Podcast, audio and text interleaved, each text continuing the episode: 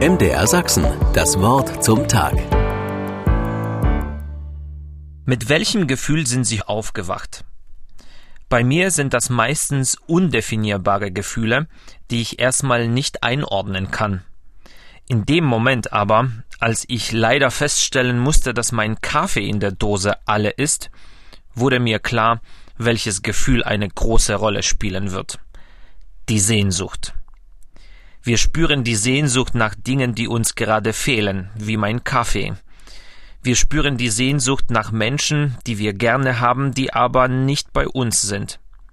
Wir spüren aber auch die Sehnsucht nach Grundprinzipien, die wir vermissen und die uns gewisse Stabilität im Leben garantieren, wie zum Beispiel Frieden. Die Sehnsucht lässt uns spüren, was unser Wunsch ist, wovon wir träumen, was wir gerne hätten, wohin die Reise gehen soll. Interessant ist, junge Menschen suchen die Erfüllung ihrer Sehnsucht, zum Beispiel der Liebe, in der Zukunft, während Erwachsene wehmütig in die Vergangenheit blicken.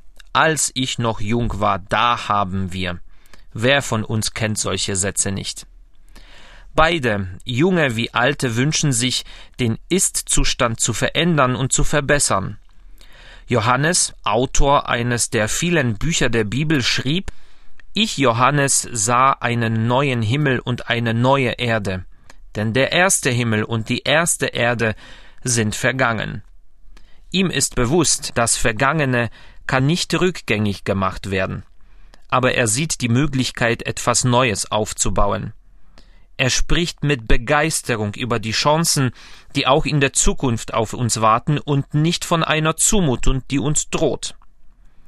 Ein bekanntes Sprichwort beschreibt bildlich, warum die Sehnsucht im Leben so wichtig ist.